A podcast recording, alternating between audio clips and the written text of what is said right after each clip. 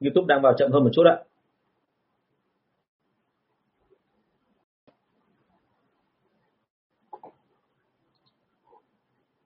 Rồi, xin chào tất cả các anh chị và chào mừng các anh chị đến với chương trình ờ, hỏi đáp về nghề quản lý sale và kỹ năng bán hàng của tôi.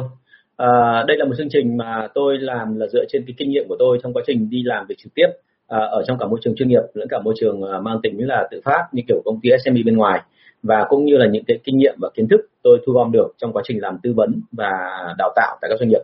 Thì ờ, đây là một chương trình dành riêng cho các doanh nghiệp SME bởi vì đây là chúng ta chia sẻ với nhau cùng những cái nỗi khổ của những cái người mà rất mong muốn làm tốt nhưng mà là điều kiện về tài chính và nhân lực thì chắc đã đầy đủ. Cho nên cái cách làm của tôi ở trong cái phần này, cái cách trả lời của tôi sẽ đôi khi là nó mang tính chất là nó giới thiệu anh chị một số cách làm mang tính chất là tiện dụng và tiết kiệm chi phí nhất có thể. Thế thì rất là mong là anh chị ờ, đóng góp thêm các câu hỏi. Ờ, tôi nhận được rất nhiều câu hỏi của anh chị thời gian vừa qua và cảm ơn anh chị rất nhiều về điều đó càng ngày các câu hỏi nó càng ngày sâu hơn và nó kỹ hơn. Và chúng ta đi vào nhiều cái mảng và những cái ờ, cái, cái, cái mục khác nhau trong cái quản lý ờ, đặc biệt là quản lý đội sale. Thế thì uh, trước khi mà đi vào chương trình ngày hôm nay tôi cũng phải nói luôn là uh, mấy ngày hôm nay mọi người có than phiền và có gửi thông tin cho tôi. Đấy là khi mà anh chị comment ở trên Facebook và YouTube thì đôi khi không comment được. Và đôi khi là chúng ta không nhận được cái thông báo khi mà tôi phát trực tiếp chương trình này trên YouTube và Facebook. Thì tôi xin phép được nhắc lại là chương trình này của tôi là tiến hành từ thứ hai đến thứ sáu hàng tuần à, trên kênh YouTube và Facebook cá nhân của tôi và từ 9 rưỡi đến 10 rưỡi tối. Vì thế cho nên là rất là mong anh chị à, vào xem à, đóng góp các câu hỏi và cả đóng góp cả ý kiến trả lời của mình nữa. Rồi chúng ta đang vào dần rồi đúng không ạ? Hình như hôm nay là mạng lại còn bị mấy vấn đề nữa. Lúc nãy tôi dậy thì tôi thấy là trời mưa bão ngoài kia mà không hiểu sao ở trên mạng thì zoom nó cứ vào lại ra vào lại ra. Thì không rõ là là vì vấn đề gì. Thì hy vọng thì zoom nó cứ vào lại ra vào lại ra thì không rõ là là vì vấn đề gì. Thì hy vọng là chúng ta sẽ làm đây nó sẽ ổn chứ nó không bị uh, vấn đề như là lúc nãy làm với zoom. À, và thêm một cái này nữa. À, đây là một cái đôi là tâm sự của tôi thôi. À, thực ra là trong quá trình làm thì tôi liên tục tôi gặp mà cứ lặp đi lặp lại một số cái lỗi mà của các doanh nghiệp. Thì tôi cũng muốn nói luôn để chúng ta có thể rút kinh nghiệm được cho nhau. À, tức là khi chúng tôi làm thì tôi thấy rằng là à, mọi người hiểu hiểu à, tức là những người chủ doanh nghiệp hiểu những cái vấn đề về đội sale và quản trị sale rất là nhanh. Và ai cũng biết là phải có cái này phải có cái kia để làm nhưng mà trong thực tế khi mà tiến hành ra thì tại sao mọi người lại không làm được? Là bởi vì một cái mà tôi rất hay nói, đấy là các anh chị nhớ là một khi đã tiến hành thì phải tiến hành làm sao nó khá là triệt để. Thà là dùng ít nhưng mà triệt để, còn hơn là dùng quá nhiều cái công cụ nhưng cuối cùng là không công cụ nào đến nơi đến trốn cả. Thì nó rất là vớ à, thì nó rất là khổ, đúng không? Nên tốt nhất làm sao để làm cho nó thành hiệu quả. Thế thì à, đấy là cái việc mà tôi muốn nhắc. Và cái thứ hai là tất cả mọi thứ. Rồi, cảm ơn bạn Văn Nguyễn nhé cảm ơn anh Văn Nguyễn cảm ơn à, bạn Quốc Linh. À, tất cả mọi thứ thì nó luôn có cái sự liên hệ với nhau. Ví dụ như nhiều người hay hỏi tôi là vậy thì làm sao để mà tiến hành à, gọi là nâng cấp cái trải nghiệm khách hàng của mình? Thì cái trải nghiệm khách hàng ấy với chúng ta thì bây giờ nó là một khái niệm mới và rất nhiều người đang học theo cái đó. Thì cái đấy là rất là tốt. Nhưng thực sự ở trong các cái à, doanh nghiệp lớn của phương tây thì nó đã có từ rất lâu rồi. Bởi vì người ta lâu nhất ở trong tâm trí và trong cái cả não lẫn cả tim của khách hàng và cái đó nó khiến cho thôi thúc người ta quay trở lại và người ta mua nhiều hơn với một cái thương hiệu hay với một cái sản phẩm nào đó. Thế thì uh, với cái trải nghiệm khách hàng thì tôi phải nói thật luôn là đầu tiên anh chị muốn mà thiết kế trải nghiệm khách hàng thì chúng ta phải lưu ý hết sức là vậy thì cái đó nó là cái gì và cái văn hóa mà anh chị ứng dụng ở trong cái chuyện là tương tác với khách hàng thì nó như thế nào. À, tại sao tôi hỏi cái này? Bởi vì là mọi người rất hay nói với tôi là muốn là chỉnh quy trình để sau đó tôi thay đổi cái trải nghiệm khách hàng thành hướng tốt hơn. Cái này tôi đồng ý. Thế nhưng mà quy trình thì nó lại liên quan đến câu chuyện thứ hai là vậy thì cái văn hóa của chúng ta ở trong công ty nó là cái gì. Và sau đó khi tôi hỏi hỏi sang văn hóa thì đôi khi mọi người không có cái phần này. Thì đây là một điều rất đáng tiếc. Thành ra tôi muốn là cái này là chúng ta hiểu là tất cả mọi thứ nó liên hệ lại với nhau. Và cái quy trình thì nó ảnh hưởng đến liên quan đến câu chuyện là có văn hóa hay không đúng không? Và văn hóa đấy là cái gì? Những giá trị cốt lõi chúng ta chúng ta thể hiện trong hành động nó là cái gì? Và một cái nữa đấy là khi mà chúng ta muốn áp dụng cái đó thì hiển nhiên thôi. Hãy nhớ liên tục cái câu mà tôi nhắc đi nhắc lại không biết bao nhiêu buổi livestream của tôi rồi. Đó là ngay cả ông vượng đúng không? À, cũng phải nói một câu ông vượng bên vincom cũng phải nói một câu là nếu không bị bắt thì tôi sẽ không làm đúng không? Thế thì ờ, ông là chủ ông còn nói như vậy thì đối với nhân viên cái đấy càng rõ. Thế cho nên ở đây chúng ta phải có một câu chuyện là anh chị muốn người ta làm thì anh chị phải nhấn nó vào phần kỷ luật và cơ chế lương và phải gọi là quân lệnh như sơn. Đã làm là làm đúng như thế đừng có cãi. Và khi mà kỷ luật nó không tốt thì tất cả mọi thứ chúng ta áp dụng mà thì nó không ra cái gì cả đúng không? Thì uh, tôi nhắc như vậy bởi vì hôm nay là có một học viên của tôi cũng hỏi câu này và khi mà tôi tìm ra tôi thấy là quay trở lại cái điểm ban đầu đó, thì bạn bị cái đó. Thì đây là một điểm mạnh cũng là điểm yếu của người Việt Nam. Người Việt Nam mình hay thích dùng tình cảm thay cho lý trí. Thì cái đấy là điểm mạnh bởi vì là chúng ta sẽ nếu dùng tình cảm thì mọi người sẽ ở lại với nhau được lâu hơn. Nhưng cái dở ở chỗ là nếu như chúng ta chỉ dùng tình cảm mà không sử dụng lý trí thì thông thường cái ở lại lâu với nhau đấy nó chỉ mang tính chất là làm đến ngưỡng nào đấy là dừng không bao giờ phát triển thêm được nữa. Bởi vì mọi người quý nhau và coi nhau như là họ hàng và gia đình thì lúc đấy là tất cả mọi người là đều theo kiểu là cứ ngang hàng phải lứa và xí xóa với nhau hết. Lỗi đến đâu trong nữa thì cũng nói để cho anh em rút kinh nghiệm đúng không? Cái câu cửa miệng nhất và hay rất là hay nghe ở Việt Nam mình đấy là rút kinh nghiệm đúng không? Còn rút kinh nghiệm thì bao giờ sửa hay là làm như thế nào tốt hơn thì không biết. Thành ra cái phần đó là phần mà nó rất là mệt. À, và cũng một vâng chào anh năm lê thạc ạ. Và cũng có thêm một cái nữa tôi phải nhắc luôn đấy là tất nhiên là trong cái quá trình mà tôi đang livestream thì tôi khó có thể xem được inbox. Nhưng nếu như mà mà hết thời gian thì tôi sẽ xem lại tôi sẽ cập nhật cái câu hỏi đấy vào trong cái buổi tiếp theo. Đúng không? để mà chúng ta có những cái câu mà nó cập nhật nhất và nó mới nhất trong cái danh sách của mình với các bạn câu hỏi. À, vâng câu hỏi. À, vâng hôm nay là chúng ta sang buổi thứ 42 trong cái chương trình của tôi. Và rất là cảm ơn các anh chị đã đồng hành rất nhiệt tình trong thời gian vừa qua. Tôi học được rất nhiều từ cái mà câu hỏi của anh chị cũng như là những cái tương tác của chúng ta. À, câu hỏi mà chúng ta bắt đầu của buổi ngày hôm nay đấy là câu số 375 à, anh chú trọng thực tế hay khuyên người khác học sale trong thực tế vậy nên học từ những đối tượng như thế nào?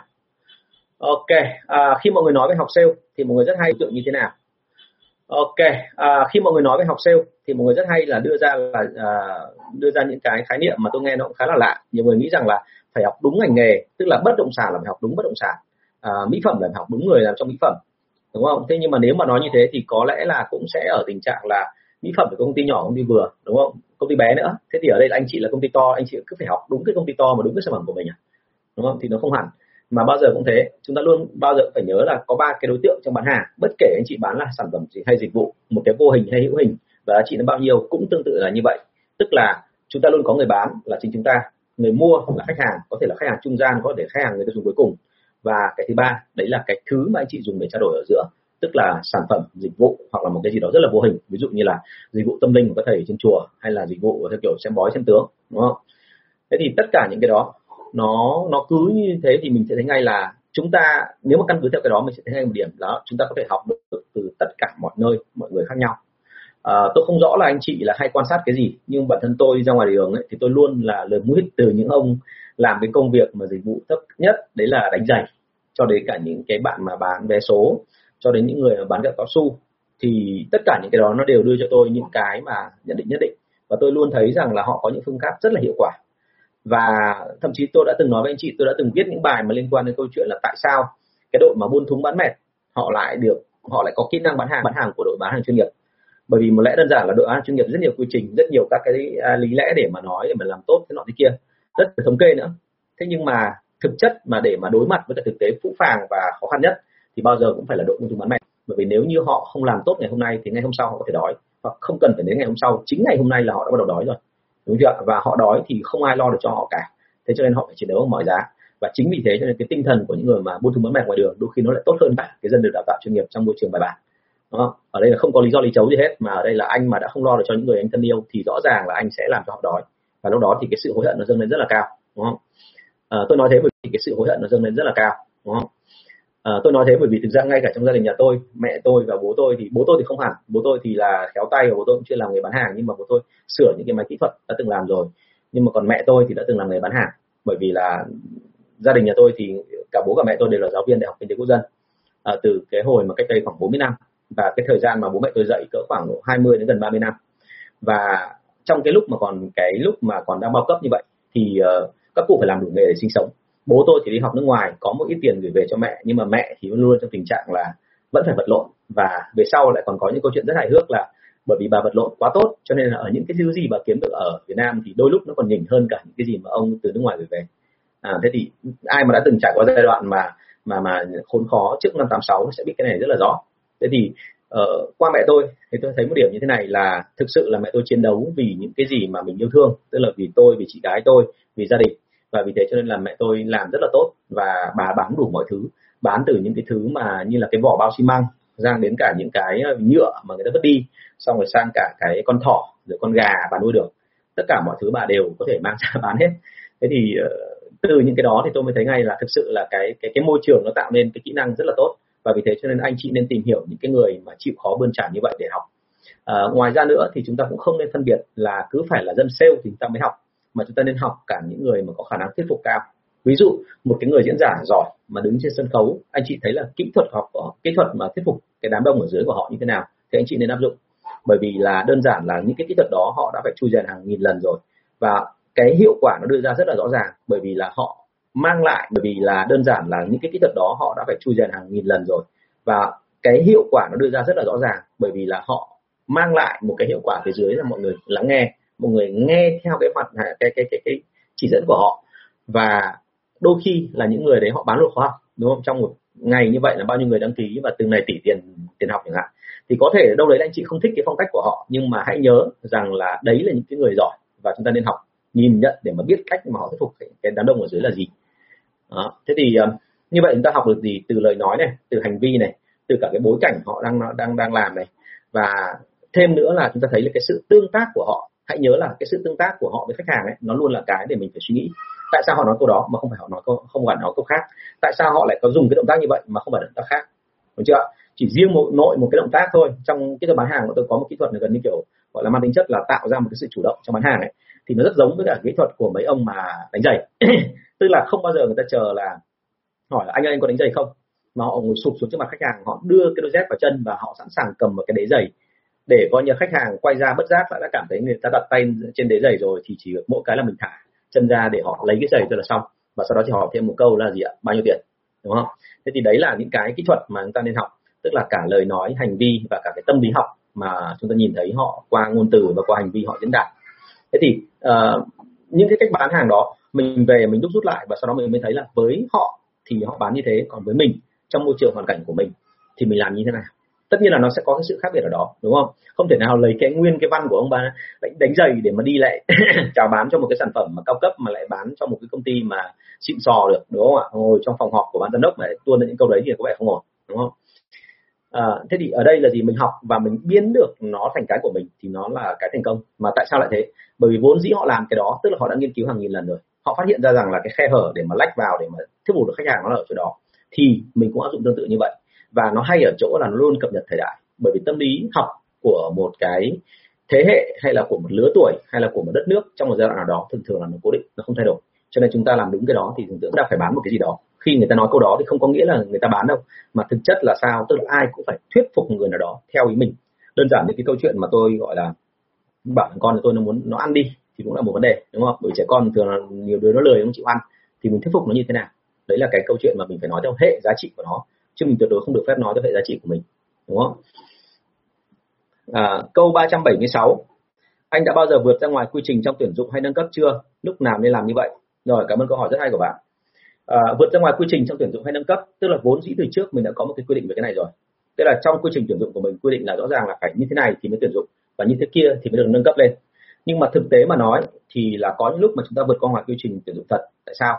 Bởi vì là đôi khi tôi có cái cảm nhận cá nhân rất là mạnh tức là cái trực giác của tôi nhắc cho tôi biết là cái đối tượng trước mặt mình là họ có một cái gì đó nó rất là hay và mình có thể bỏ qua hết tất cả những cái lỗi nhỏ nhỏ ở bên ngoài cái thể hiện của họ. Mà tập trung một cái cốt lõi mà họ đang thể hiện ra bên ngoài là rất là tốt rất là đẹp ở đó để mình lấy cái đó ra mình tận dụng trong công ty của mình. À, có một số người bình thường vào công ty của tôi ấy, thì sẽ phải qua một cái vòng là à, làm bài kiểm tra đúng không? Toán rồi là phỏng vấn các thứ các thứ linh tinh.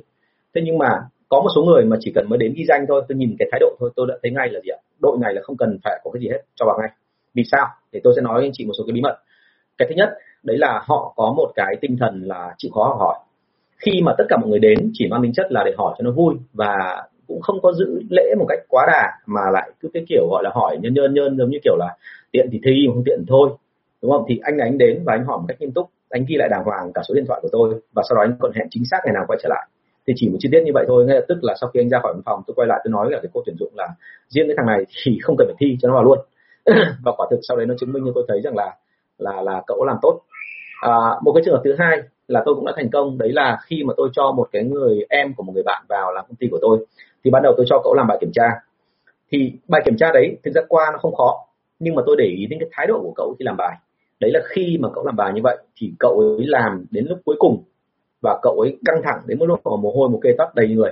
Tức là cái sự căng thẳng đấy thì không hẳn mà đúng hơn là cậu là sinh viên thì cậu khá là thông minh và cậu ấy thực sự là thích thích cái bài kiểm tra đó. Và cậu muốn làm cho bằng được, thật là tốt thì thôi. Và khi cậu làm ấy, thì cậu ấy cứ càng làm thì càng thấy thích thú cái cách kiểm tra này của tôi. Thì đến lúc kết thúc mà cậu ấy còn còn nói một câu mà tôi thấy nó rất là cay cú, tức là nếu cho em thêm 5 phút nữa thôi, thì em đảm bảo với anh em không sai một câu nào trong cái bài kiểm tra của anh hết thế thì với nghề sale của bọn tôi và với cả những cái người mà huấn luyện sale thì bọn tôi rất thích những cái thành phần mà gọi là có tính cay cú đó. Cái thành phần mà gọi là có tính cay cú đó. Bởi vì nghe cay cú là có vẻ hơi xấu đúng không ạ? Nhưng thực sự mà nói cái đấy nó không phải là cay cú. Cái đấy một cái là muốn vươn lên. Tức là họ luôn muốn làm tốt hơn cái việc mà họ đã làm. Thì đấy là một cái thành phần mà chúng ta nên nên là là quan tâm và nên nhấc vào ngay để mà tuyển dụng ngay. Thì uh, cái này là theo kinh nghiệm cá nhân của tôi và tôi nhìn thấy cái đó. Uh, một trường hợp khác đấy là khi mà tôi nâng một người nào đấy lên làm quản lý thì bao giờ cũng vậy là tôi nâng không phải vâng chào bạn hề nhá. Không bao giờ là tôi gọi là nâng theo cái kiểu gọi là là, là bởi vì cậu ấy quý tôi mà hay là bởi vì cậu ấy gọi là, là biết cách là chiều theo ý tôi không phải như vậy. À, bởi vì đã từng có những cái trận mà ở ngay giữa công ty và đây tôi gọi là trận bởi vì tôi làm những cái đó thì anh em thường thường là sững lại và không ngờ tôi dám làm như thế. Là khi mà họp công ty và tôi chỉ thẳng luôn là có hai bạn ở trong công ty tôi bảo luôn là anh rất hợp với tính của em nhưng mà nếu mà đi uống bia hay là đi uống cà phê bên ngoài thì anh sẽ mời bọn mày đi. Anh sẵn sàng trả tiền vì tính chúng mày nói chuyện rất hay. Nhưng mà anh nói trước là riêng chúng mày thì sẽ khó mà lên, bởi vì bọn mày là toàn là làm nó không đúng kỷ luật. Và thứ hai là làm sai hết cả KPI của anh. Trường hợp thứ hai, tôi quay sang một cô khác và tôi nói luôn, riêng em thì thật là anh không hợp tính của em. Bởi vì em có tính xấu như này như kia. Đó, tôi nói thẳng, và mọi người cũng hơi sốc, bởi vì tôi ờ, nghe xong như vậy thì ai trả tưởng là ông quản lý sẽ đi cô đấy, đúng không?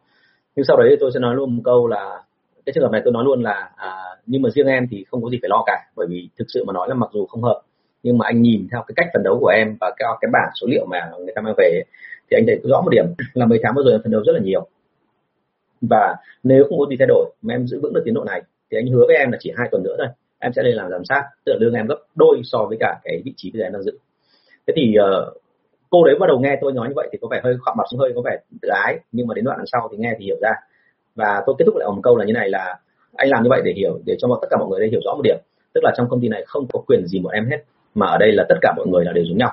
Và vì thế cho nên là uh, bọn anh nhìn vào kết quả chứ bọn anh không bao giờ nhìn vào cái chuyện là là yêu quý anh hay là thế nào cả. Đấy, thế thì cái đấy chính là cái mà nó gây ấn tượng cho mọi người rất là mạnh và từ đấy mọi người phấn đấu rất là tốt.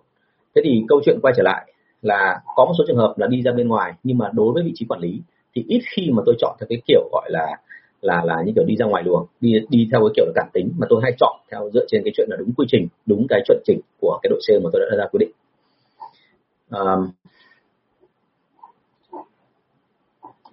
vâng thế thì đấy là cái mà tôi hay hay làm. Ngoài ra nữa thì có một số cái trường hợp mà đôi khi chúng ta cũng phải chú ý là mình muốn là nâng người nào lên vượt cấp hoặc là à, tuyển dụng thì đôi khi phải chú ý đến cái chuyện là bối cảnh tinh thần lúc đấy của anh em như thế nào. Um, rất nhiều khi là công ty lâm vào cái chuyện suy thoái hoặc là một cái bối cảnh mà hàng không bán ra được uh, hoặc là do hết hàng hoặc là do bất cứ một cái gì thậm chí là tinh thần với anh em ở trong đội là nó bị ảnh hưởng là không muốn đi ra ngoài bán hàng mà cảm thấy chán nản vì cảm thấy là bị đối xử bất công ví dụ thế chẳng hạn. Mặc dù là hoàn toàn là đã cố gắng để thay đổi cái đó rồi nhưng mà đôi khi cũng không được như ý của quản lý. Thì lúc đó bọn tôi phải làm cái động tác là bắt đầu phải nâng một vài người lên nâng một vài người lên để cho anh em thấy rằng là có sự biến chuyển là một. Cái thứ hai nữa là cái lời hứa của mình là mình thực hiện bằng được. Lúc đấy bình thường như các công ty khác họ sẽ không nâng bởi vì doanh số của anh ấy không tăng đúng không? Nhưng trong bối cảnh đó mình phải hiểu là đôi khi là do bệnh dịch đôi khi là do những cái thị trường là nó bị uh, trao đảo do một cái lý do nào đó ngoại ngoại lực tác động mình không thể nào giám sát hết được. Cho nên lúc đó đến ngày đến tháng là phải nâng anh ấy lên thì đấy là nằm ngoài quy trình nhưng bọn tôi phải làm để thể hiện là bọn tôi rất là công bằng bằng và fair. Uh, thậm chí có những trường hợp khác là bọn tôi đã nâng cấp những người mà làm việc thì không tốt lắm nhưng mà lại rất hay thích, gọi là số bảy anh em phía đằng sau. Bởi vì là các ông ấy rất hay đứng ở phía đằng sau để mà số bảy anh em là phải làm này, làm cái kia. Tức là về một cái mặt nào đó, họ giống như một cái người mà quản lý nhưng mà lại không lộ diện. Tức là bọn tôi nói chuyện với nhân viên, bọn tôi xử lý những phản đối của nhân viên. Nhưng tất cả các phản đối đấy là do ông ấy ở sau đứng để đưa ra. Đúng không? Thì lúc đó bọn tôi sẽ nâng ông lên vị trí quản lý. Vì làm sao? Bởi vì là vốn dĩ anh hay thích chiến đấu với quản lý. Bởi vì đơn giản anh nghĩ anh là vị trí nhân viên. Và anh nghĩ rằng là nói như thế là không đúng phải làm như thế này phải làm như thế kia. Và anh tìm cách tác động theo kiểu là, là tình cảm. Nhưng bây giờ tôi sẽ nâng thử anh lên vị trí quản lý để xem anh làm được không. Và lúc đó anh mới hiểu là những cái khó như những người của bọn tôi khi mà quản lý đội ngũ đông nó như thế nào.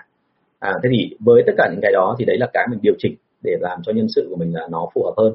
Và đôi khi chỉ cần một động tác nâng như vậy thôi mà trong rất nhiều trường hợp tìm được những người mà quản lý rất là tốt. Bởi vì lúc ban đầu thì họ là vị trí nhân viên họ không hiểu thôi. Lúc lớn lên rồi khi mà uh, cho tôi cho cơ hội rồi họ hiểu được cái kinh nghiệm đó thì bắt đầu tự dưng họ lại ngoan dần đi và họ lại có cái đóng góp rất là tốt cho công ty.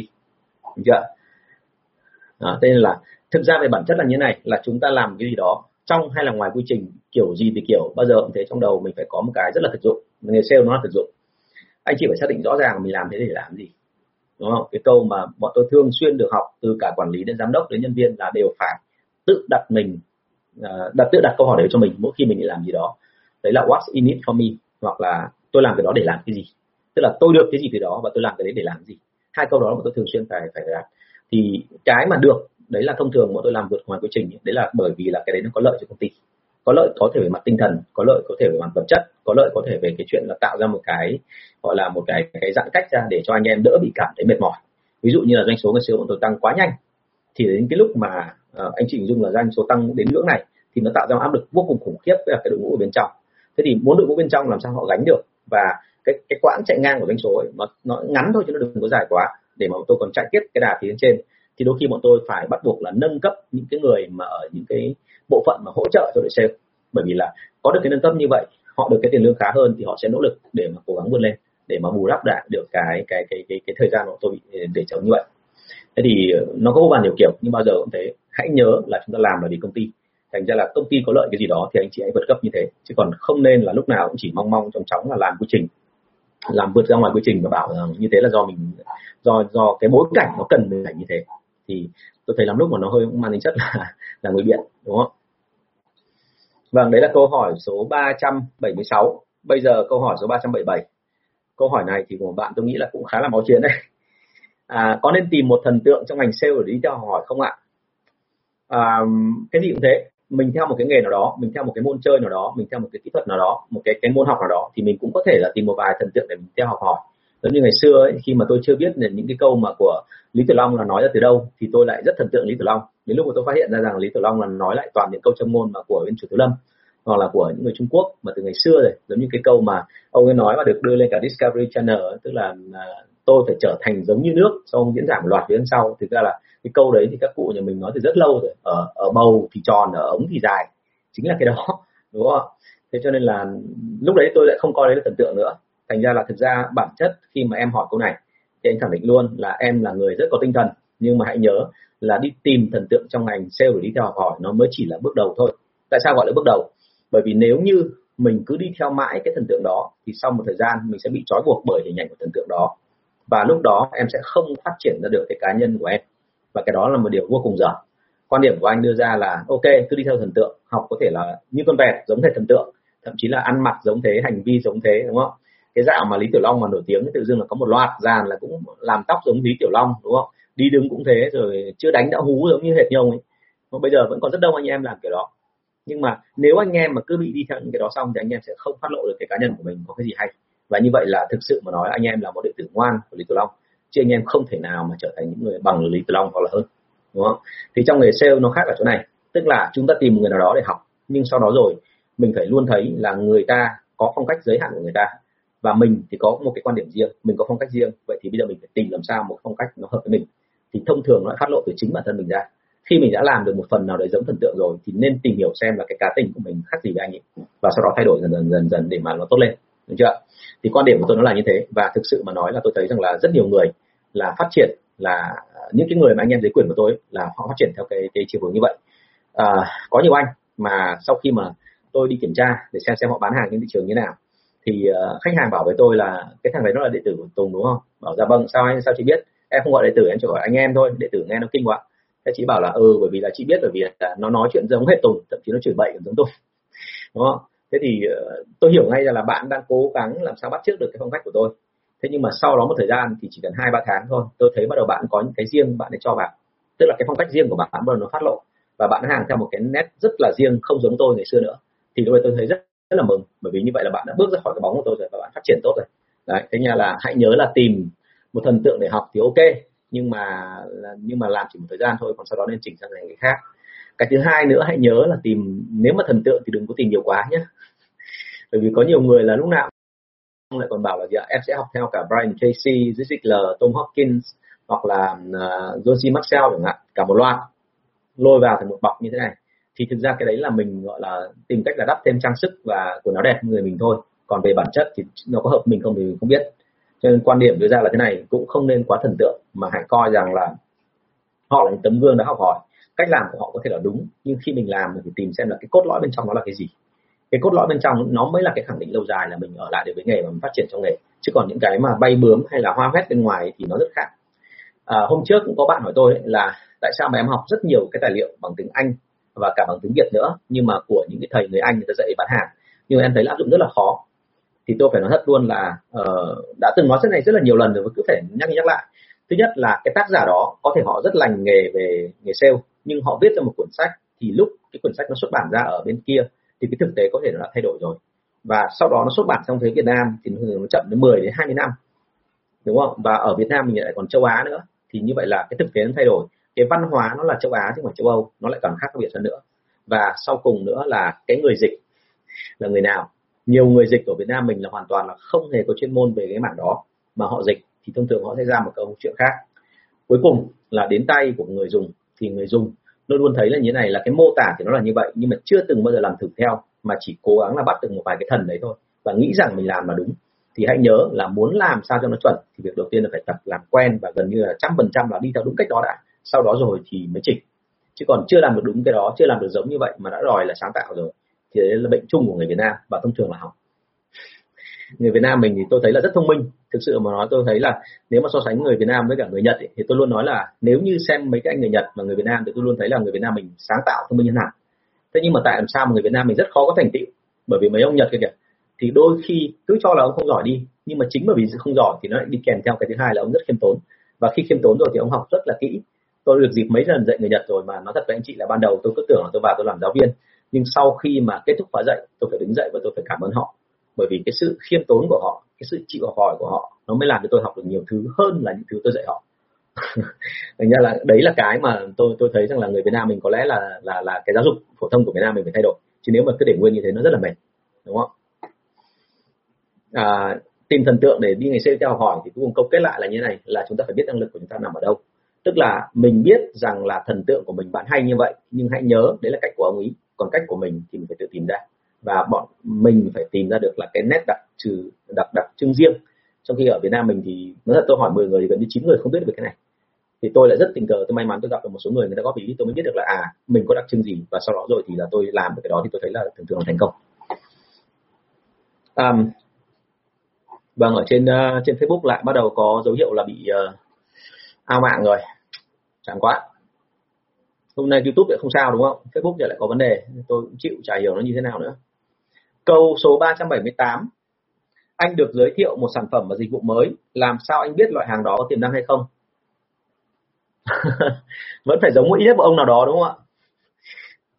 Thực ra thế này, ban đầu mình cứ giống đi đã, đúng không? Tôi không không có cản trở cái chuyện đó. Nhưng mà sau đó rồi thì là là phải thay đổi chứ anh, đúng không? Chứ còn nếu mà mình cứ giống mãi như thế thì hóa ra là mình là bản sao của họ trong cuộc đời à? Tự dưng thấy cũng chán chứ đúng không? À, và đây là tiếp tục câu 317 à, à câu 378 anh được giới thiệu một sản phẩm dịch vụ mới làm sao để biết được loại hàng đó có tiềm năng và tập trung vào phát triển nó hay không? À, nói luôn nhé là thế này là anh thỉnh thoảng là anh kiểm tra sản phẩm mới mà những người, người ta chào cho anh là dựa trên cái cảm tính của anh dựa trên những cái kinh nghiệm của anh. Nhưng sau cùng ấy muốn biết được sản phẩm đấy có tiềm năng hay không kiểu gì thì kiểu anh cũng phải tự dấn thân vào để mà hỏi để mà đi bán thử. Và đi bán thử xong thì nhiều khi rất buồn cười kiểm của anh nhưng sau cùng ấy, muốn biết là sản phẩm đấy có tiềm năng hay không, kiểu gì thì kiểu anh cũng phải tự dấn thân vào để mà hỏi, để mà đi bán thử.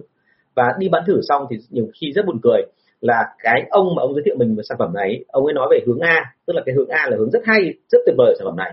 Đến lúc mà mình xem xong và mình đi ra tương tác với khách hàng, mình phát hiện ra nó là hướng B cơ. Cái hướng B mới bán được hàng tốt hơn, thì sau đó mình lại phải ngồi để nói lại với ông ấy. Và đôi khi có những sản phẩm mà họ chào tôi xong thì bán được hàng. Thế thì đấy chính là cái mà mà anh hay làm, tức là à, đừng có bao giờ mà dùng cảm nhận của mình bởi vì cái cảm nhận đấy hoàn toàn có thể sai.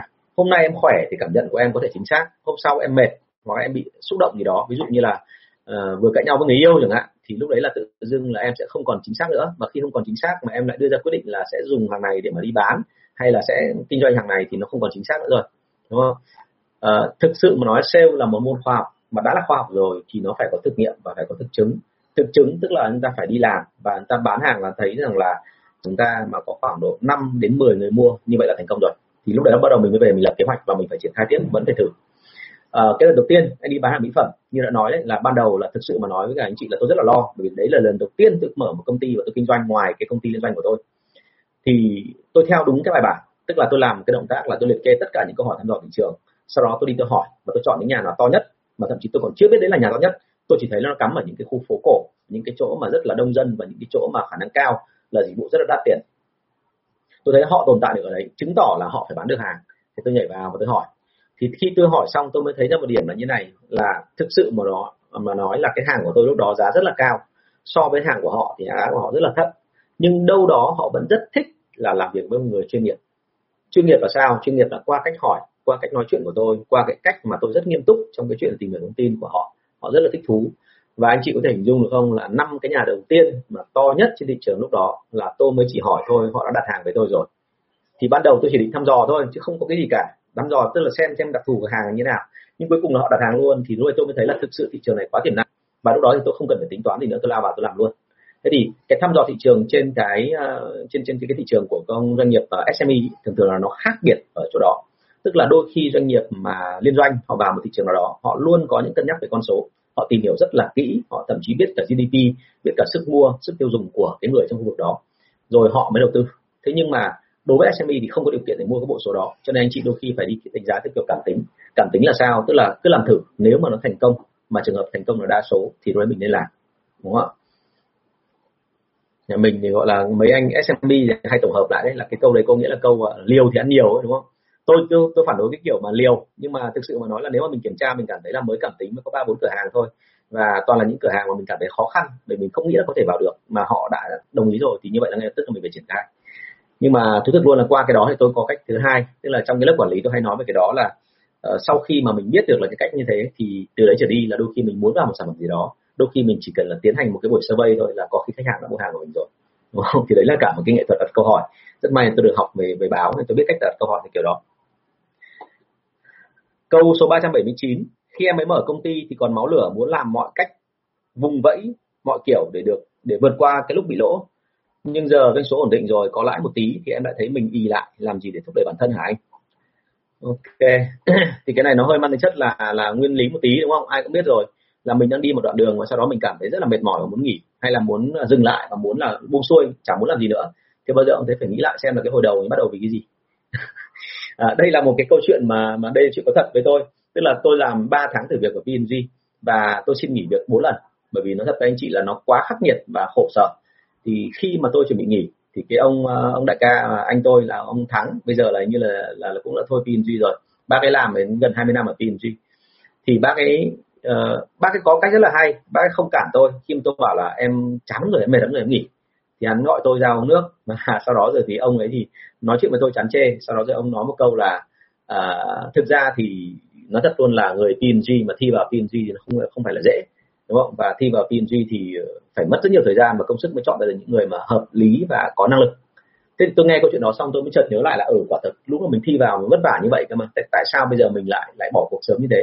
Thế là cuối cùng là cố gắng không? thế nhưng mà sau sau 20 năm ông làm cho tôi ờ, làm làm cho tôi vượt qua được cái cái cái giây phút mà, gọi là, mềm lòng như vậy, thì sau cùng là ờ, gần đây nhất là cái đây khoảng 2 năm, tôi có hỏi là anh có nhớ là cái lúc mà em chán nản nhất thì anh động viên em như thế nào không? Thì cứ tưởng lúc đấy là bác ấy dồn vào để bác ấy, gọi là là động viên mình, hóa ra không phải đấy là hóa ra đấy là thủ thuật của giám đốc nói chung. Là là sẽ nhắc lại cái khởi điểm để mà anh nhớ là cái hồi đầu tiên anh phải vất vả nào vào được công ty của tôi. Và thế là ông ấy cười trừ, ông bảo luôn là tao sao tao nhớ được, tao nói cái gì với mày? Bảo hóa ra là bác đầu đầu đầu quen để em vào công ty em làm. À, nói chuyện vui thôi còn thực ra về bản chất mình thấy ngay là chúng ta phải nghĩ lại giai đoạn đầu tiên mình thi vào mình đã vất vả như thế nào rồi mình đã bắt đầu nó khổ sở như thế nào rồi đúng không ạ? Đấy là một cách. Nhưng cách thứ hai ấy, luôn phải nhớ cái điểm như thế này là thực ra nếu như bây giờ tất cả mọi thứ của em đang tốt thì luôn phải đề phòng cái trường hợp nó xấu đi. Và nếu như thế này là thực ra nếu như bây giờ tất cả mọi thứ của em đang tốt thì luôn phải đề phòng cái trường hợp nó xấu đi và nếu như em nghĩ về những cái mà những người xung quanh em mà mặc dù đang công ty rất là ngon lành rất là ổn như thế lãi thậm chí rất là to như vậy mà đột ngột tự dưng có chuyện gì xảy ra mà họ gần như mất sạch tiền đã thế lại còn mang công mắc nợ nữa thì lúc đấy em mới cảm thấy rằng là mình không nên là nghĩ rằng là mọi chuyện sẽ tốt đẹp như thế này. Và lúc đó em sẽ cảm thấy là lại muốn tiếp tục là vận động. Rồi một cái nữa là à, giống như trong cái cái về tài chính ấy, thì người ta luôn nói một câu là đừng có bao giờ mà chỉ tập trung vào một cái mảng đúng không? Tức là cái thu nhập của mình bao giờ phải đến từ nhiều thứ khác nhau thì lúc đó chúng ta nên làm sao để mà có nhiều cái công cụ để mà đề phòng? Bởi vì trên thị trường này không ai nói trước được điều gì hết. Chúng ta đang làm rất là ngon, đúng không? Tức là cái thu nhập của mình bao giờ phải đến từ nhiều thứ khác nhau. Thì lúc đó chúng ta nên làm sao để mà có nhiều cái công cụ để mà đề phòng? Bởi vì trên thị trường này không ai nói trước được điều gì hết. Chúng ta đang làm rất là ngon, nhưng mà chỉ cần một cái rồi nó đổi chiều, hoặc đơn giản là ngày hôm trước, ngày hôm sau là cái thị hiếu nó không còn nữa, thì lúc đó là chết, đúng không? Thế nên là phải hết sức cẩn thận là đừng có để cho nó ý và muốn làm sao để cho ý tốt nhất là nhìn đối thủ xung quanh xem họ vượt lên như thế nào. Đôi khi chúng ta chỉ cần là nghiên cứu xem là đối thủ cạnh tranh bên, bên trên của họ bên bên trên mình là họ đang tốt hơn mình ở chỗ nào là ngay lập tức mình đã cảm thấy tự ái rồi muốn là vùng vẫy để nhảy lên để làm rồi. À, cũng có một cách nữa đấy là tôi hay theo dõi các cái gọi là những cái người trẻ hơn tôi. Bởi vì thực sự mà nói là các bạn trẻ càng ngày về sau họ càng thông minh và càng giỏi hơn.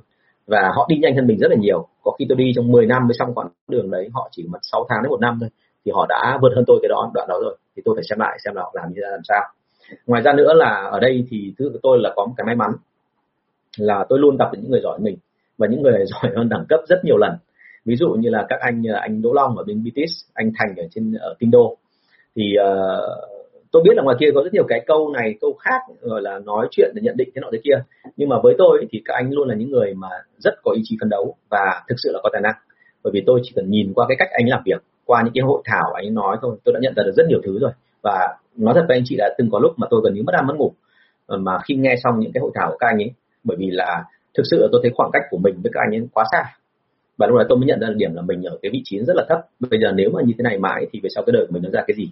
Và cái mà tôi sợ nhất, đấy là sau này là con trai tôi hỏi một câu là vậy thì bố đã nỗ lực cố gắng như nào nuôi con rồi? Thì mà tôi không trả lời được là là gay. À thế thì cũng nên chăng là anh chị nghĩ đến những cái người mà gọi là, tạm gọi là những người đang phụ thuộc vào mình, những cái người mà thân thiết gần gũi nhất với mình? Tôi chỉ sợ nhất là sau này con trai tôi hỏi là bố đã cố gắng hết sức chưa mà tôi không tôi không trả lời được là coi như gạch. Thành ra mỗi ngày chúng ta chúng ta mà mà mà cố gắng như thế thì tôi nghĩ là mình sẽ vượt qua được thứ kỳ. Mặc dù là là anh biết là bao giờ cũng vậy, mình luôn có cái nhu cầu. Rất nhiều người nghĩ là thế này, mình đã nỗ lực một thời gian rồi, bây giờ đến lúc phải nghỉ tí, đúng không? Nhưng mà nghỉ một tí là rất dễ về sau là mình, gọi là, mất cả cái động lực để nhấc chân. Thành ra anh luôn luôn cố gắng. Ai cũng không hiểu là tại làm sao mà anh lại lấy lắm tài liệu về thế. Ở nhà anh bây giờ có khoảng độ 20 đến 30 terabyte tài liệu thế nhưng mà chúng ta phải hiểu rằng là cái tìm tài liệu ở đây không phải có nghĩa là để khoe. Không ai biết là tôi có từng lấy tài liệu cả. Những cái tài liệu mà về sale hàng đầu thế giới tôi có hết. Nhưng mà uh, tôi dùng cái đó để làm gì? Nếu mà để học mà gọi là bền bỉ và tí một thì cũng phải mất 150 năm nữa thì may ra mới được hết cái đồng đấy. Thế nên chả ai học được hết cả. Thế nhưng mà tôi giữ cái đồng đó để luôn nhắc nhở mình là thế này còn rất nhiều cái mình phải tìm hiểu. Và cứ bao giờ mà tìm một tài liệu khó hay là bật ra một cái ý tưởng khó nào đó thì tôi sẽ lục trong cái đồng đấy. Rồi xem xem có cái gì mà nên học từ cái đó nhá. Thành ra là cũng là một kiểu là em nên đi học đi, để em biết là như vậy là mình có đang bị kém cái gì. Rồi, thank you em rất là nhiều. À cuối cùng là xem bói nữa xem bói để biết xem là trong tương lai mình có khá hơn được nữa không. Nếu mình khá hơn được nữa thì mình sẽ cố gắng hơn nữa chứ, đúng không? À câu 380 cái lợi của nhiều công cụ online trong quản lý ai cũng biết rồi. Là công cụ đây là các phần mềm đúng không? Phần mềm quản lý như thế đấy. Cái giờ là gì hả anh? Uh, cái sở duy nhất mà anh thấy ở trong các công cụ quản lý online ấy, đấy là như này là không phải tội của của cái, cái công cụ đó mà tội của chính người dùng. Tại sao gọi là tội? Bởi vì đơn giản là mọi người hay nghĩ theo một cách rất là ẩu. Đấy là chúng ta có công cụ đấy rồi mà nó nhanh hơn nó hiệu quả hơn nó gọn hơn cái công cụ ngoài đời thì cứ dùng cái đó thôi và coi như thay thế tất cả những công cụ ngoài đời. Trong khi quên mất một điểm như thế này là khi anh chị dùng một cái công cụ để quản lý nhân sự tức là anh chị đang dùng một cái phần mềm vô tri vô giác để anh chị quản lý một người là sống thì anh chị đang bỏ phí mất một đoạn. Đấy là anh chị không dò được tình cảm và tinh thần của họ thay đổi ra làm sao. Có rất nhiều người sau khi mà cài phần mềm CRM xong thì gặp một cái câu chuyện là, gặp một câu chuyện rất đau đầu. Đấy là à, từ đấy trở đi là bắt đầu xoay sang cái trạng thái là cứ bao giờ hỏi nhân viên là, này ta bảo này, cái này bây giờ em làm đâu rồi? Đúng không? Anh hỏi, xin lỗi, anh anh, em làm đâu rồi? Thì ông nhân viên trả lời một câu gọn con lọn là, cái này có khi là anh vui lòng anh xem ở trong báo cáo của em, anh vui lòng anh xem ở trong phần mềm CRM của em bởi vì tất cả những cái um, tất cả những cái đó thì nó mang tính chất là cái sản phẩm đấy là em đã có báo cáo hết rồi. Anh xem ở trong đó. Thế thì cái việc ở đây tôi không phải là không nhìn được những con số đó. Cái mà tôi đang muốn là thế này. Tôi dò qua cái cảm nhận cá nhân của bạn ấy và tôi biết được là tinh thần đội sale nó nằm ở chỗ nào. Đấy là việc thứ nhất. Cái việc thứ hai là bạn có những cái ý tưởng gì đó nó độc đáo nó thêm lạ thêm riêng không? Còn nếu như mà chỉ có mỗi cái là theo kiểu con số thì nó chẳng có cái gì cả cả. Đúng không? Cho nên thực ra cái phần mềm ấy thì tôi thấy là có cái điểm dở ở chỗ đó và thêm một cái nữa là đôi khi cái phần mềm đấy đôi khi nó không làm cho chúng ta tiếp xúc lại với nhau. Tức là ai cũng có một cái điện thoại, ai cũng có một cái laptop, cho nên là khi mà chúng ta giao tiếp với nhau là giao tiếp qua màn hình. Và khi giao tiếp qua màn hình như vậy là chỉ có một một thôi. Kể cả anh chị nói rằng là rất nhiều người lên đấy để hỏi. Nhưng mà thực ra anh chị cứ hình dung xem một cái màn hình này, zoom là đầy khoảng 59 cái mặt hiện ra ở đây. Thì tôi nói thì tôi chỉ nhìn thấy một hai người thôi và tôi chỉ tương tác người đó thôi còn những người khác người ta quy trả tương tác với tôi, bởi vì họ để một cái mặt hình ở đấy thôi họ không có quay cái trực tiếp. Hoặc là quay trực tiếp họ không tập trung chú ý. Trong khi nếu như mà tôi ngồi ở văn phòng, tôi họp cả đội ngũ đó, thì tôi luôn có cái cảm nhận về cái năng lực cũng như là về cái tinh thần của cả đội. Và tôi biết là lèo lái và điều hướng hội đó đi về hướng nào. Nó có cả một cái bộ mà tôi gọi là thủ thuật của mấy giám đốc bán hàng khi họ nó liên quan chặt chẽ đến cái chuyện là khi bọn tôi tương tác với người ta, khi mà tôi ngồi ở cái cạnh nhỏ của cái bàn họp và họ ngồi hai bên cái bàn dài này thì thậm chí đôi khi chỉ cần là cái vị trí của sale ngồi ở vị trí nào ấy, là tôi cũng đã suy ra được là như vậy anh ta có muốn họp hay không. Và anh ta đang muốn là bỏ cuộc hay anh ta đang là muốn là trở thành một cái người mà trong trong sự chú ý của tôi để mà tôi có thể nâng anh ta lên làm quản lý hay giám đốc. Thì nó rất nhiều cái như vậy.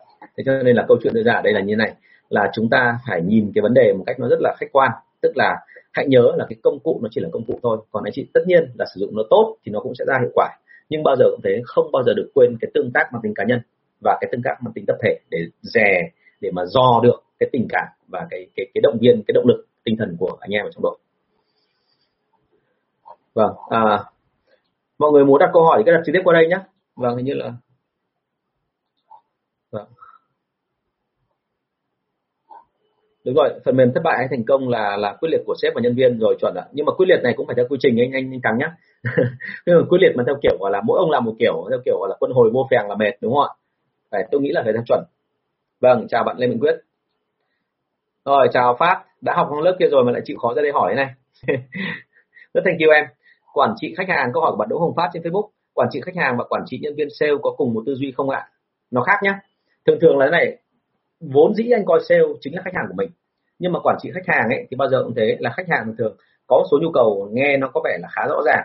Ví dụ họ cần tiền cần danh đúng không ạ? Thế còn uh, quản trị nhân viên sale của chúng ta thì thường thường lại phải thêm một số cái khác nữa bởi vì ở đây có mối liên hệ giữa con người với con người. Tức là ở đây họ còn thích nữa là bởi vì tại sao lại quý anh Tùng tại sao nghe lời anh Tùng? Bởi vì anh Tùng ngoài cái việc là sếp anh Tùng còn dạy họ về kỹ năng bán hàng nhỉ đúng không? Cho cái tư duy của nhân viên sale uh, tư duy cái cách quản trị của nhân viên sale và quản trị khách hàng là khác nhau. Và hãy nhớ là đôi khi quản trị nhân viên sale khó hơn nhiều so với quản trị khách hàng. Vì sao? Bởi vì là nhân viên sale vốn dĩ là họ là đồng chí của chúng ta. Thế nhất ở phần nào đấy mình có một tí nào đấy gọi là tạm gọi là mình gượng nhẹ mà đôi khi là mình cũng ngại về tinh thần với họ bởi vì họ quý mình thì mình phải quý lại. Trường hợp thứ hai là bởi vì họ sát lách mình cho nên họ nắm được mọi động thái của mình và đôi khi họ dò được cái tinh thần của mình nó tốt hơn nhiều so với khách hàng anh chị nhớ tôi là có rất nhiều công ty mà tôi biết là đôi khi chỉ cần là một nhịp, hai nhịp mà sếp để lộ ra cái tâm ý của mình thôi. Từ đấy ở ờ, trở đi là đại khái là cả đội sale là họ quay sang họ điều khiển sếp, chứ không phải là sếp điều khiển họ nữa. Đúng không? Chứ còn khách hàng thì dù sao họ bên ngoài họ không biết những cái chuyện đó. Đúng không? mà chúng ta gặp họ cũng phải quá lâu. Thế cho nên là cái câu chuyện đưa ra ở đây là hai cái tư duy hoàn toàn khác nhau. Đúng không? Rất hay hay với câu hỏi này. Phát nhé ngày mai có khi là đưa câu hỏi này vào đi, anh sẽ trao đổi kỹ hơn. Tại vì ở đây sẽ có một số cái anh phải né anh chưa nói được ờ, đây công khai thì nó nó hơi nó hơi hắc hắc đạo một tí. Rồi ờ, chắc là không kịp nhìn cái câu hỏi tiếp theo của em rồi. Nó lại đi xuống ở đâu rồi? À, xin lỗi chút để xem lại cái câu hỏi của bạn Đỗ Hồng Phát tí. Cái câu hỏi thứ hai câu hỏi thứ hai của Đỗ Hồng Phát. Chán quá mạng mấy hôm nay thực sự là dở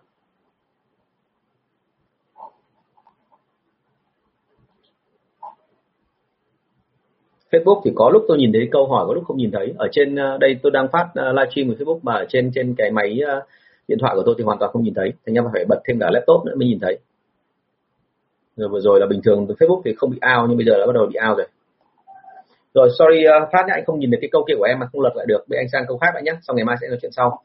Nói chuyện phần mềm thì thầy, thầy tương tác với phần mềm nào rồi ạ? Bay cho luôn thấy gọn nhẹ nhưng có phù hợp với team nhỏ không ạ? Thực ra cái phần mềm nào không quan trọng mà cái quan trọng ở đây đưa ra là cái kỹ năng của người quản lý khi họp bởi vì hãy nhớ cái là phần mềm ấy nó chỉ là những cái gợi ý thôi. Và tất nhiên là cái phần mềm ấy thì nó có một số cái là những người viết phần mềm vốn dĩ họ đã nghiên cứu trong cái ngành của chúng ta rồi. Là những cái quy luật nào mà họ viết phần mềm ấy thì nó có một số cái là những người viết phần mềm vốn dĩ họ đã nghiên cứu trong cái ngành của chúng ta rồi. Là những cái quy luật nào mà họ thấy hiệu quả họ sẽ đưa ra. Nhưng mà về bản chất ở đây là nó có một cái là cái cái cái cái, cái cách mình tương tác làm sao để cho nó chuẩn. Đấy thì cái đấy anh anh anh mới thấy là quan trọng. Thì cái phần này chắc là phải nói chuyện riêng với em bởi vì là thế này quyên trần nhá. Là cái tương tác ở đây nó liên quan đến câu chuyện là tính cách của em là gì và tính cách của cái đội nhân viên của em là gì? Và em đang trong bối cảnh nào? Thương hiệu của em phát triển tốt hay thương hiệu của em đang phải vật lộn để đi lên? Thành ra là cái đó nó sẽ sẽ khẳng định luôn là cái cái, gọi là cái tương quan tỷ lệ của em với cả nhân viên. Đó thì rất nhiều thứ để mà phải tính ở cái phần đó. Rồi bạn Đỗ Hồng Phát bây giờ đánh lại giúp tôi rồi. Làm sao để áp kỷ luật vừa nhân viên nhưng không sợ họ sẽ nổi loạn xin nghỉ vì họ đang nghĩ đang nắm thị trường và khách hàng trong tay? Cái câu này lúc nãy họ đã, đã trả lời rồi mà. Trong lớp mình ở trên zoom mình hỏi trả lời rồi mà. Bây giờ muốn trả lời lại à? Ok rồi anh cứ trả lời nhá. Nhưng mà sau đó rồi trong trong trong cái lớp của mình anh sẽ trả lời kỹ hơn. Còn à, ở đây thì sẽ chỉ chung chung một số cái nguyên tắc thôi. Nó gồm có cái như thế này. Là uh, thực ra ấy, tại sao mà uh, nhân viên họ sẽ nổi loạn xin nghỉ? Là bởi vì họ biết rằng là uh, trong một khía cạnh nào đấy họ biết rằng là chúng ta quá cần họ. Thành ra cái việc đầu tiên là đôi khi là phải lo phần nhân sự trước mình luôn có một bộ phận nhân sự tốt thì sau đó mình sẽ không ngại. Bởi vì là nếu như mình có áp cái gì đó anh em anh em có phần nhân sự trước, mình luôn có một bộ phận nhân sự tốt thì sau đó mình sẽ không ngại. Bởi vì là nếu như mình có áp cái gì đó anh em anh em có tự ái chăng nữa thì mình vẫn có người thay thế. Bởi vì thường thường là quản lý rất hay bị một cái là phải chịu trách nhiệm trước mặt cấp trên về cái doanh số, đúng không ạ? Không nhìn thấy câu hỏi của em luôn, kim xuyến đây trên youtube hoàn toàn không nhìn thấy gì luôn thành ra có khi là em đánh trên facebook đi. Tại sao mà nhân viên họ lại hay có cái cách là áp chế lại chúng ta? Bởi vì họ luôn có cảm giác như thế này, là họ nắm được thông tin thị trường, họ nắm được khách hàng. Và nếu hàng, và nếu mà ông Tùng mà cứ quá lên tí là rất dễ là họ bưng khách hàng này cho cái thằng đối thủ cạnh tranh. Hoặc là họ sẽ tìm cách là họ làm sao để ông Tùng không bán được hàng vào đấy nữa, đúng không? Thì tất cả những chuyện đấy là không có đâu. Mà tất cả mọi chuyện là sao? Chúng ta phải chấp nhận với nhau là họ có cái quyền làm vậy, đúng không? Bởi vì đơn giản là anh không nắm được toàn bộ danh sách khách hàng ở dưới thành ra muốn làm sao áp được kỷ luật thì hãy kiểm soát được toàn bộ khách hàng trước đã và sau đó rồi thì nên là từ từ áp dụng kỷ luật. Bởi vì dân Việt Nam mình ý, vốn dĩ là khi em hỏi câu này em đã biết rồi là chúng ta đã thả gà ra đuổi một thời gian rồi. Bây giờ muốn dồn nó vào một cái cái lồng nào đó thì mình phải từ từ mình dồn từng con một chứ không phải là cả đàn đúng không? Một mình em làm sao mà lùa cả đàn được vào trong cái cái cái đó được đúng không? À ok. Anh bảo là share lại trên livestream bởi vì đơn giản là lúc đấy em đặt ra câu hỏi nhưng mà nó nó hình như hết thời gian rồi đúng không? Ok anh à, thì ngày mai nhá mình sẽ nói kỹ về cái phần này vì cái cái cái dịch vụ của của phát là nó khá là đặc thù. Thì cái đấy nó là một câu chuyện riêng. Nhưng mà cái đấy nó là bí kíp của bên quản lý rồi thành ra là là sẽ nói chuyện riêng để cho nó rõ. Đến cả chuyên gia võ nguyễn thắng cũng bảo là cá mập đang cắn cáp thì biết rồi đấy. Vâng à, hẹn gặp lại bạn quyên trần nhé ok những câu hỏi rất hay ạ.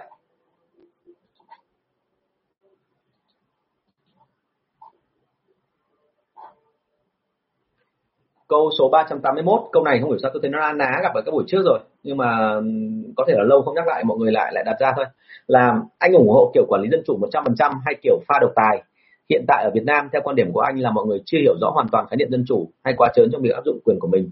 Cho nên vẫn cứ áp, uh, cho nên áp dụng cách cách nào thì ổn hơn?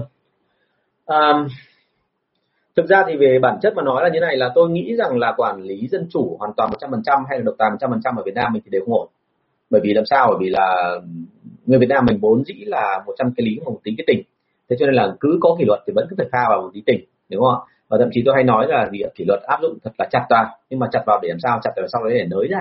Chứ còn nếu mà anh chị mà chặt mà theo kiểu của tôi ngày xưa ấy, thì tôi đảm bảo với anh chị luôn anh chị sẽ có một cái cái thời gian mà không hề dễ dàng gì. Ba năm đầu tiên tôi làm hàng xịn đúng không? Không sai hóa đơn chứng từ một đồng nào hết.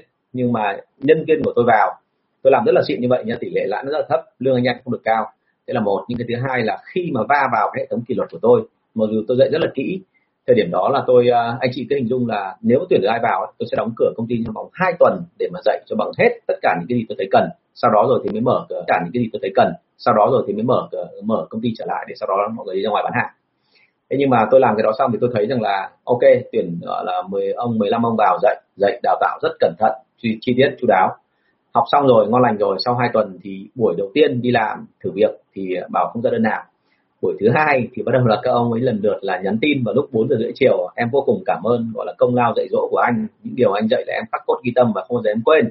Sau đấy rồi thì là có câu cuối cùng là gì ạ? Em đã gửi hàng mẫu tại chỗ chị ân ở công ty của anh. Đúng không? Em cảm ơn anh rất nhiều. Và thậm chí tôi gọi lại thì thấy tỏ tí te tức là không thể nước máy nữa. Đấy, thế thì hãy nhớ rằng là kỷ luật ở dân Việt Nam mình không dễ áp dụng mà họ nhìn thấy thôi mà họ chưa hề bị tôi áp dụng cái gì cả họ đã sợ rồi. Thế thì ở đây đưa ra là gì? Chúng ta phải quen với cả cái môi trường vốn dĩ là mình chưa chuyên nghiệp của mình xong từ từ nâng nó lên chứ đừng có làm nhanh quá. Ok? Thì đấy là quan điểm của tôi. Thì đấy là quan điểm của tôi. Rồi à, bao giờ ông thế, là một khi có kỷ luật rồi thì phải có cái phần nới chứ đúng không? Thì chúng ta phải có rồi à, bao giờ ông thế, là một khi có kỷ luật rồi thì phải có cái phần nới chứ đúng không? Thì chúng ta phải có phần thưởng như nào để cho họ thấy là có lợi. Đó thành ra là nếu mà nói là một trăm phần trăm dân chủ thì kiểu pha độc tài thì anh nghĩ là một nửa mỗi thứ một nửa.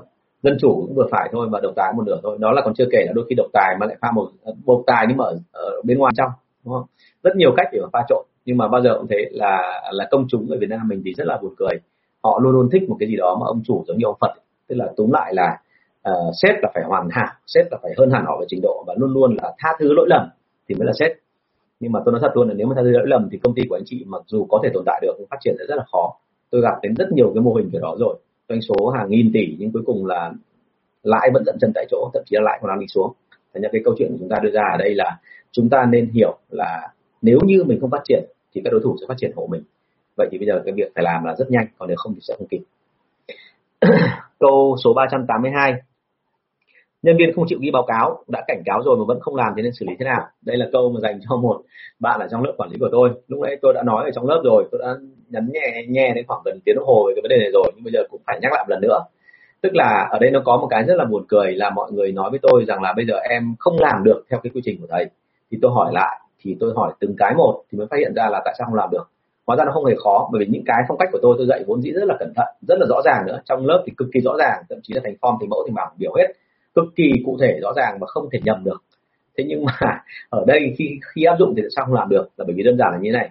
Chỉ riêng cái vụ là không chịu ghi báo cáo thôi là mọi người đã không làm được rồi. Bởi vì là cứ bao giờ cũng thấy là mọi người cứ bị một cái tình cảm là à như vậy là người ta là đã làm lâu với mình rồi, người ta đã có ơn với cả một công ty mình rồi, thì ờ, chẳng lẽ bây giờ mình lại làm như thế kia thì anh em lại cảm thấy mất lòng, rồi bắt đầu là người ta khóc, rồi người ta dỗi rồi người ta nói này nói kia. Rồi chào bạn ngô khanh nhá là muộn hết. Ờ, thì tất cả những cái đó họ luôn có cảm giác là là là hình như là mình có hơi, gọi là là quá đáng lắm không? Mình như thế là có tử tế hay đạo đức lắm không? Thì bao giờ cũng thế, là quan hệ của chúng ta ở đây, hãy nhớ là ông chủ nhân viên hay là người chủ với cả người lao động ở dưới, bao giờ cũng là quan hệ win-win. Win-win là sao?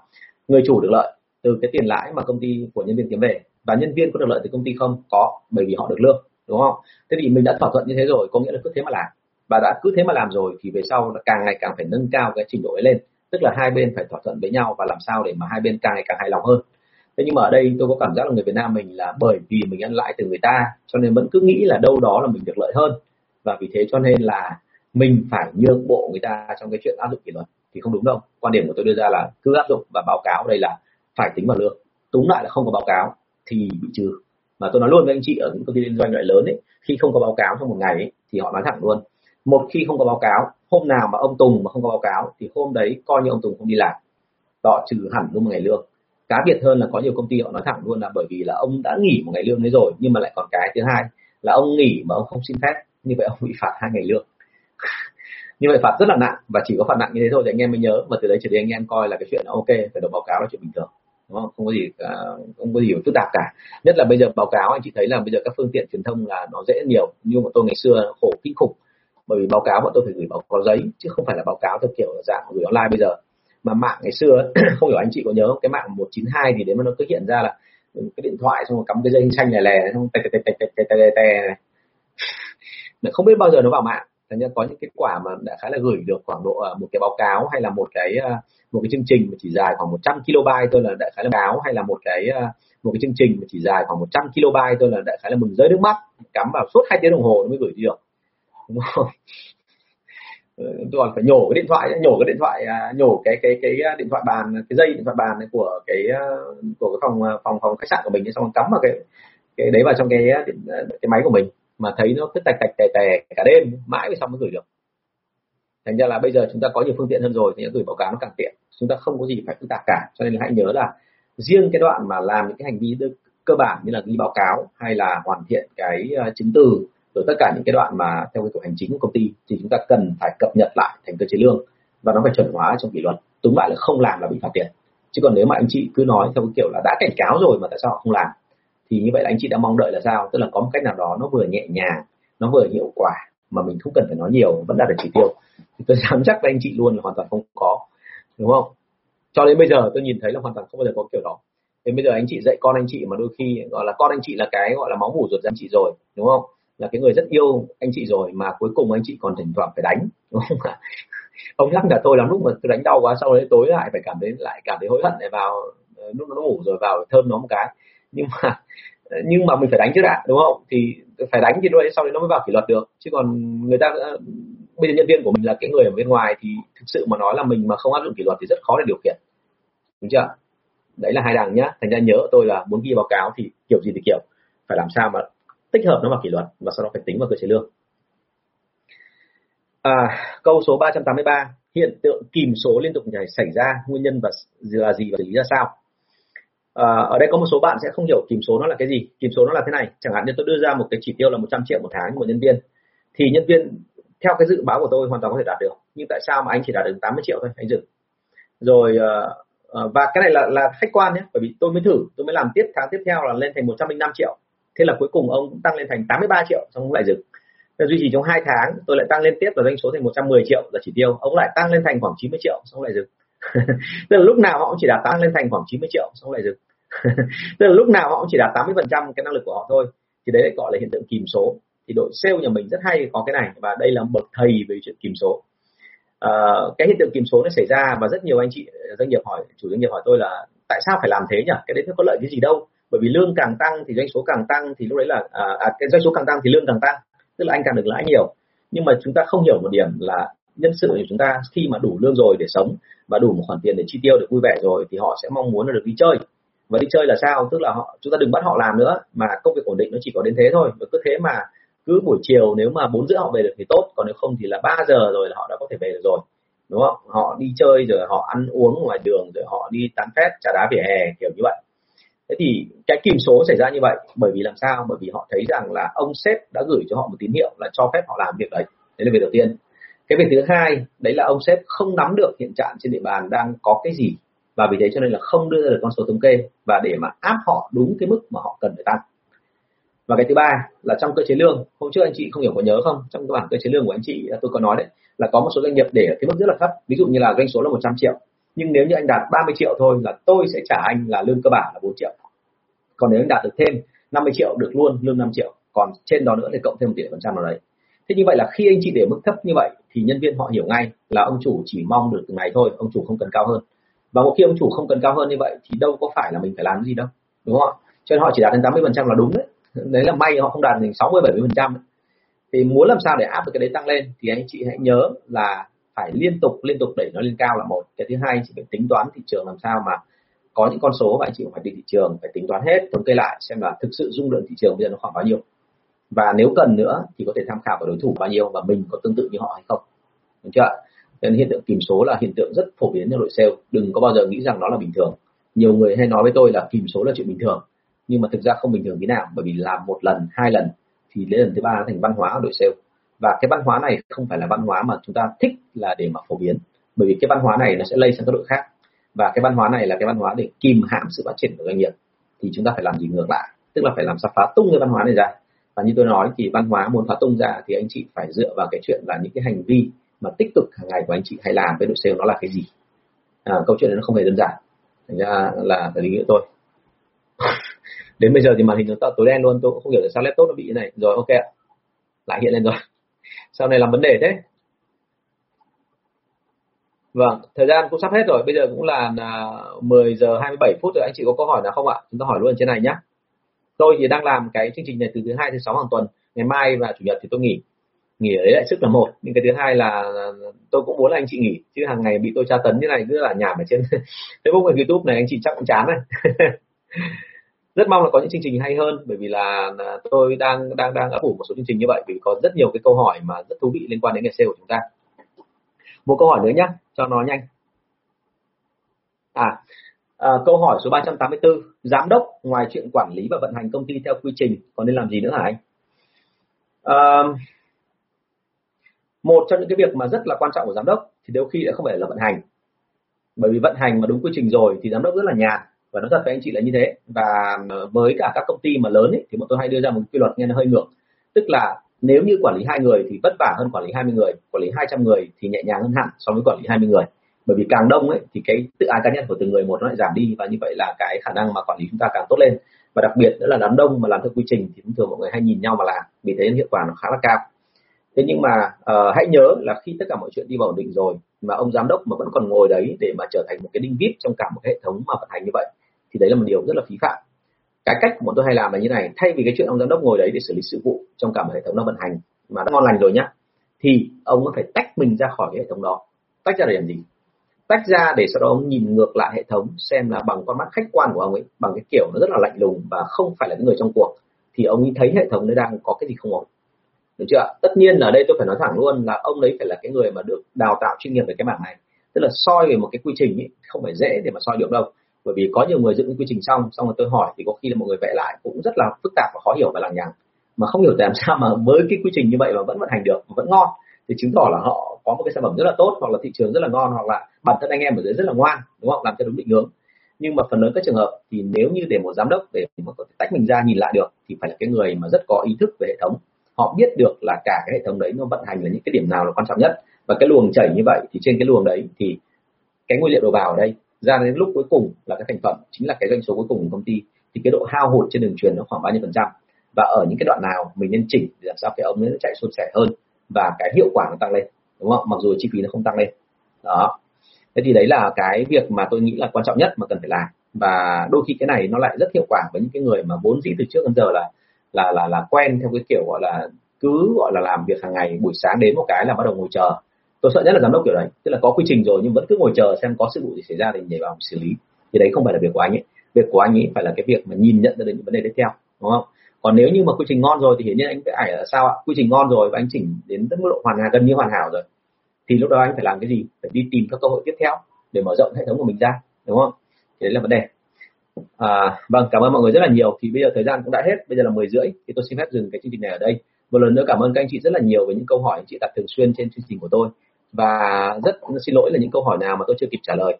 Nhưng bao giờ cũng thế là uh, nếu như anh chị không đặt được trên Facebook trên YouTube thì vui lòng inbox với tôi. Bởi vì tôi vẫn thỉnh thoảng check inbox kể cả những cái thông tin mà của những người mà tôi chưa quen.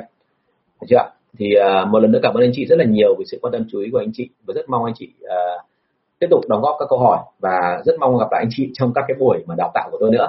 Ở trên cả zoom lẫn cả trực tiếp. Sắp tới thì là cái mùa dịch nó qua rồi thì là tôi đang mở lại các lớp mà online và offline và ờ, cái chương trình của tôi thì được tổ chức ở trong Sài Gòn và ở cả Hà Nội. Miền Trung thì chắc là phải học qua zoom rồi. Thì uh, nếu như có câu hỏi gì chương trình của tôi thì vui lòng liên hệ với cả em Thắm. Số điện thoại là 077 576 2194 vâng. Một lần nữa cảm ơn các anh chị rất là nhiều và mong anh chị ờ, là tiếp tục theo dõi chương trình của tôi và hẹn gặp lại anh chị trong buổi lần sau và từ hai tuần sau. Cảm ơn anh chị và chào hẹn gặp lại.